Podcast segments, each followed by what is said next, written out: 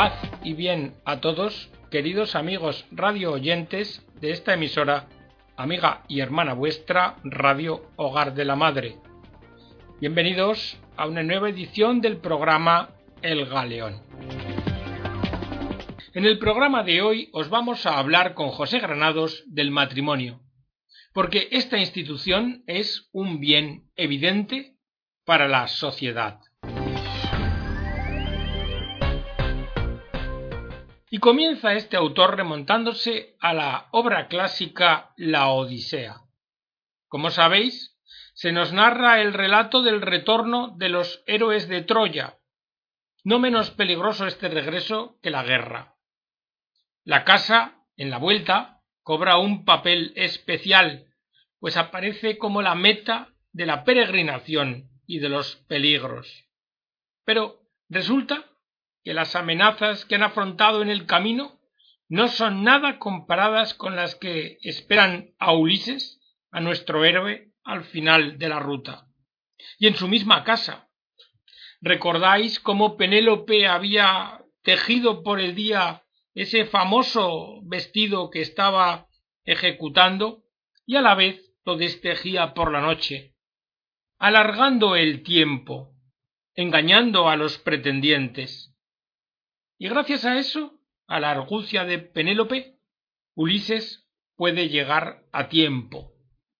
Pero Ulises sospecha peligros ocultos y no se da a conocer. Por esto sus enemigos lo toman como un mendigo extranjero, y luego, cuando lo reconocen, ya no tienen tiempo para reaccionar. Queda solo que le acepte Penélope. Pero ella al principio no se fía. ¿Acaso será esto otro engaño? Y decide despejar toda duda, ponerlo a prueba, y le anuncia que esa noche no dormirá con él, porque no está segura de que sea su marido. Le ha puesto el lecho nupcial en otra cámara, para que esté cómodo. Pero esto desata la ira de Ulises, no tanto porque le moleste la desconfianza de la mujer, comprensible, sino porque sabe que este lecho, su lecho, es singular. Moverlo de sitio equivale a destruirlo. Ulises mismo lo había labrado excavando el tronco de una gran encina, cuyas raíces siguieron hundidas en el suelo, y en torno de él edificó la habitación. Y este enfado de Ulises, precisamente, es la prueba que Penélope buscaba. Ahora sabe que es su marido, pues éste sabe el origen de su tálamo. Bien, esta imagen tiene un sentido profundo. La unión de hombre y mujer en una sola carne para toda la vida, hasta hacerse un mismo espíritu, hunde sus raíces en la tierra, en el suelo. Y ahí, unidas, ellos se unen al mundo, a la ciudad que les acoge. Y esta encina de Ulises nos invita a preguntarnos por la fortaleza de la familia. Porque así como el árbol necesita de la tierra, la tierra necesita del árbol. Y así como la familia necesita de la sociedad, la sociedad necesita de la familia. Bueno, pues esta imagen, ¿verdad?, de Ulises en su regreso, nos va a servir para hablar de la crisis de la separación actual entre familia y sociedad y nos va a servir para explorar si hay otra síntesis posible y para hacer una propuesta de bien común y de la capacidad de la familia para construir sociedad. Y hemos dicho que vamos a empezar a hablar por la crisis de la separación familia-sociedad. Mirad, se ha usado la imagen de un naufragio para describir lo que vivimos en los tiempos modernos. En nuestro poder hay fragmentos de una nave, pero somos incapaces de reconstruir el todo. Y es que el hombre en la modernidad ha venido a separar aquello que estaba unido. Se ha olvidado de la cohesión originaria de los seres que daba lugar a una situación armónica, porque esa unión originaria es lo que permite construir a las personas relaciones sólidas. Y como el hombre no ha creado esa armonía, a él le es imposible reproducirla por sí mismo, por sus solas capacidades y fuerzas. Y entre estas separaciones destaca una. Se ha roto la unidad de lo privado con lo público. Por una parte, la casa, la esfera subjetiva de los afectos. Por otro, la plaza pública, donde impera la razón, pero una razón que huye de lo afectivo y que además, en cuanto a la vida en común, es minimalista, sólo trata de evitar los choques entre los individuos. Bien, pues esta situación en la que vivimos, ratificada jurídicamente, esta concepción incide en la familia. ¿Por qué? Pues porque en la familia es donde la persona se abre a la comunidad. Y esa tensión de cómo se concibe la sociedad y de cómo se concibe la familia lleva a desmembrar la unidad familiar, como si ésta estuviera sometida a dos fuerzas contrapuestas. Pero hemos de preguntarnos entonces ¿qué ha llevado a separar estos dos ámbitos, el de la intimidad y el de la vida en común? Y el origen lo podemos buscar primero en el iluminismo, porque éste ve a la persona humana abstraída de sus relaciones. Ahí se privilegia sólo lo intelectual. Se entiende que la afectividad no aporta ninguna verdad, sólo importa la razón. Y luego esto trajo como consecuencia una reacción, el romanticismo. Este se rebeló ante el olvido de los afectos y dio a luz a lo que es la persona emotivista, una persona que sólo es capaz de buscar su verdad en los sentimientos, pero cuidado, despojándolos de racionalidad. Bueno, pues esta separación de lo racional y lo afectivo engendra a su vez la cima, el abismo de separación entre lo privado y lo público. De hecho, nos hemos acostumbrado a pensar en el afecto como algo extraño al vínculo y el vínculo como algo ajeno al afecto. Se dice que no se puede encorsetar lo que la persona siente. Pero hay que tener en cuenta que el mundo del sentimiento es débil e inestable. Porque, mirad, lo afectivo privado de razón, nosotros diríamos privado de su verdad, de aquello que le da sentido, queda limitado a la esfera individual. Y entonces, pues entonces el vínculo estable solo tiene importancia en la esfera pública. Pero además de la separación de lo público y de lo privado, ocasionada por lo que os hemos dicho, hay otra separación, la del amor y el trabajo. Sacrificio, si se quiere decir así. Hoy se piensa en un trabajo ajeno al amor y en un amor que no requiere trabajo. Ante esto es bueno recordar lo que decía Eric Fromm. La esencia del amor es trabajar por algo y hacer crecer. El amor y el trabajo son inseparables. Sabéis que se ama aquello por lo que se trabaja y que se trabaja por aquello que se ama.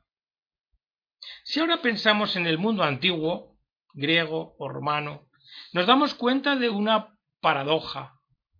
Porque, fijaos, hoy lo que debía pertenecer al ámbito del hogar, la preocupación por el sustento cotidiano, es lo único que tiene importancia en el interés público, mientras que los temas que antes eran públicos, como la discusión por lo verdadero y lo justo, hoy quedan relegados a lo privado y subjetivo. Y aquí una consecuencia para la misión de la Iglesia en el mundo, cuando lo privado se separa de lo público, como todos podéis apreciar, la fe se separa de la vida. Dicho de otra forma, el cristiano deja de ser coherente, porque se está relegando la fe al ámbito privado, considerándola como un mero sentimiento subjetivo. Pero claro, la vida de verdad, la vida real, ocurre en la relación interpersonal. Como hemos dicho antes, la familia ha sufrido singularmente de la división entre público y privado, afecto y vínculo, pues en ella ambas realidades se unen. Diríamos que, en verdad, el afecto no puede ser separado del vínculo estable, que, como sabéis, no ha de depender este vínculo del querer autónomo del sujeto, porque, a ver, ¿se puede dejar de ser hijo? ¿Se puede dejar de ser padre? ¿Se puede dejar de ser esposo?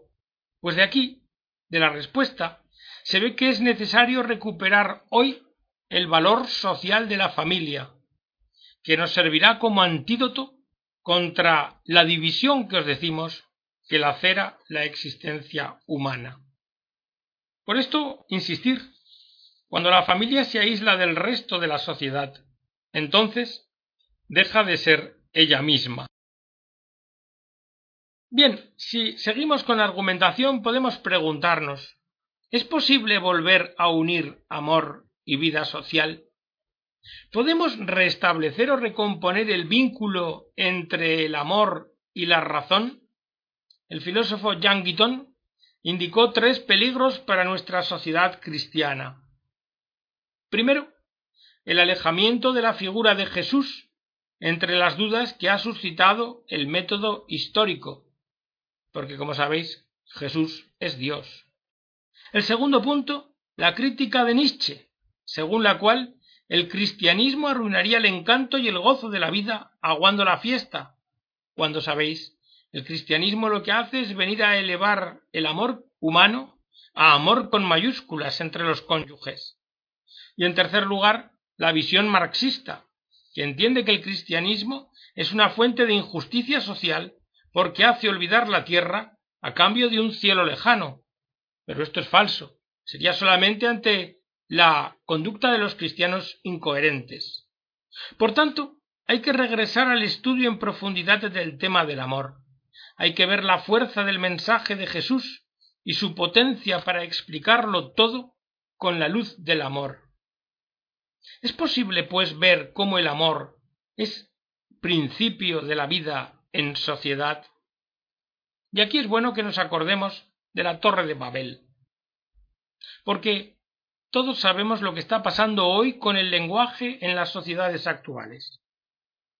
La confusión del lenguaje se ha explicado en la tradición rabínica como la perversión de la palabra para engañar al otro, para hacer de la vida una vida privada. Crear y utilizar un lenguaje propio para mantenerse al margen de la construcción común. Atentos, toda destrucción de la verdad pública, y esto lo podéis ver permanentemente, comienza con la manipulación de las palabras para que signifiquen sólo aquello que uno quiere decir. En el libro Alicia en el País de las Maravillas afirma Humpty Dumpty cuando uso una palabra, ésta quiere decir aquello que yo quiero que diga, ni más ni menos. Alicia le cuestiona y le pregunta ¿Puedes hacer que las palabras signifiquen lo que tú quieres? Y entonces Humpty Dumpty contrarreplica La cuestión aquí es quién manda. Y la cosa se revela preocupante por la similitud con nuestra sociedad en cuanto a la manipulación del lenguaje que ahora ya no sirve para expresar la verdad. Pero ahí está Babel. Babel demuestra que una mera unidad en la habilidad técnica, hoy diríamos científica, es inútil para edificar la ciudad, que sin una unión profunda de los ánimos y que sin un diálogo en la verdad, la estabilidad es imposible. Y aquí tiene algo que decir la fe cristiana, sí, porque consiste en la esperanza de que la Babel bíblica se convierta en la Pentecostés de las lenguas de fuego, donde reina la armonía en la división de lenguas. porque éstas, sin confundirse en uno, se entendían por todos. Y nos preguntamos, ¿es que es posible este cambio? ¿Puede ocurrir que la plaza pública sea inspirada por eso que parece tan privado como es el amor? Pues sí, la tarea consiste en desprivatizar el amor, y esto es lo que nos ha dicho Benedicto XVI en la encíclica Caritas in Veritate, donde el amor aparece como el principio de la vida social. Escribe Benedicto, la caridad es la vía maestra de la doctrina social de la Iglesia, y todas las responsabilidades y compromisos que traza esta doctrina provienen de la caridad, según la enseñanza de Jesús. La caridad da verdadera sustancia a la relación personal con Dios y con el prójimo, y no sólo es el principio de las microrelaciones, amistades, familia, pequeño grupo, sino también el principio de las macrorelaciones, relaciones sociales, económicas y políticas. La caridad es todo porque Dios es caridad. Y esto viene a significar que la caridad puede explicar también las grandes relaciones sociales, desde la economía a la justicia, porque resulta que el amor tiene una verdad que decirnos. El amor abre a la comunicación y por tanto el amor abre a la vida en sociedad. Y especialmente la verdad del amor acontece en el seno de la familia. La pregunta, por tanto, que estamos tratando de responder es ¿Puede verse la sociedad desde el punto de vista del amor? ¿Puede la caridad como vínculo interpersonal plantearse como principio de la vida en sociedad? La respuesta es evidente, sí, pero para que esto sea posible es necesario que el amor recobre su verdad, y esta verdad está contenida y custodiada en la familia, lugar donde el afecto y el vínculo se compenetran, y lugar desde el cual el amor se puede presentar a la sociedad. Claro, esto nos obliga a olvidar la visión de una familia afectiva, hoy socialmente extendida, y nos conducirá a contemplar la misión que la familia tiene por el mismo hecho de ser familia en la sociedad. Y esta imagen del amor en conexión con la ciudad aparece en otros textos en la escritura sagrada, como en el Apocalipsis, que vosotros podéis leer y buscar por vuestra cuenta. Bien, lo que hemos dicho hasta ahora nos sitúa en una nueva perspectiva. En vez de ver la familia como problema, resulta que la familia es riqueza para la sociedad, porque tiene capacidad para suscitar riqueza relacional, vínculos estables, economías robustas y duraderas, y capacidad para construir una historia con sentido y ritmo. Por eso, establecer una relación entre la familia y la sociedad es imprescindible para avanzar en el anuncio cristiano de la nueva evangelización. Y hasta aquí, queridos amigos, esta primera parte dedicada al matrimonio bien para la sociedad. Esperando que haya sido de vuestro agrado y sirva para vuestra edificación, nos despedimos hasta la próxima edición del programa, deseándoos las abundantes bendiciones de Dios nuestro Señor. Que Dios os bendiga.